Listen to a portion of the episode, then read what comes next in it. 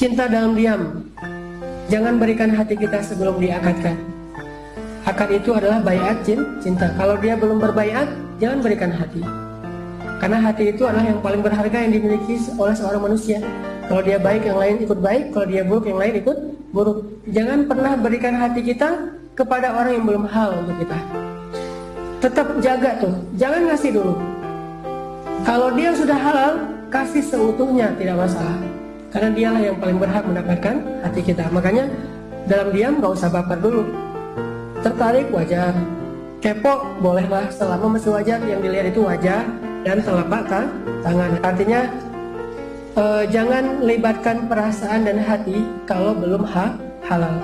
Mending kita kasih hatinya ke Allah aja deh, karena nggak mungkin kecewa.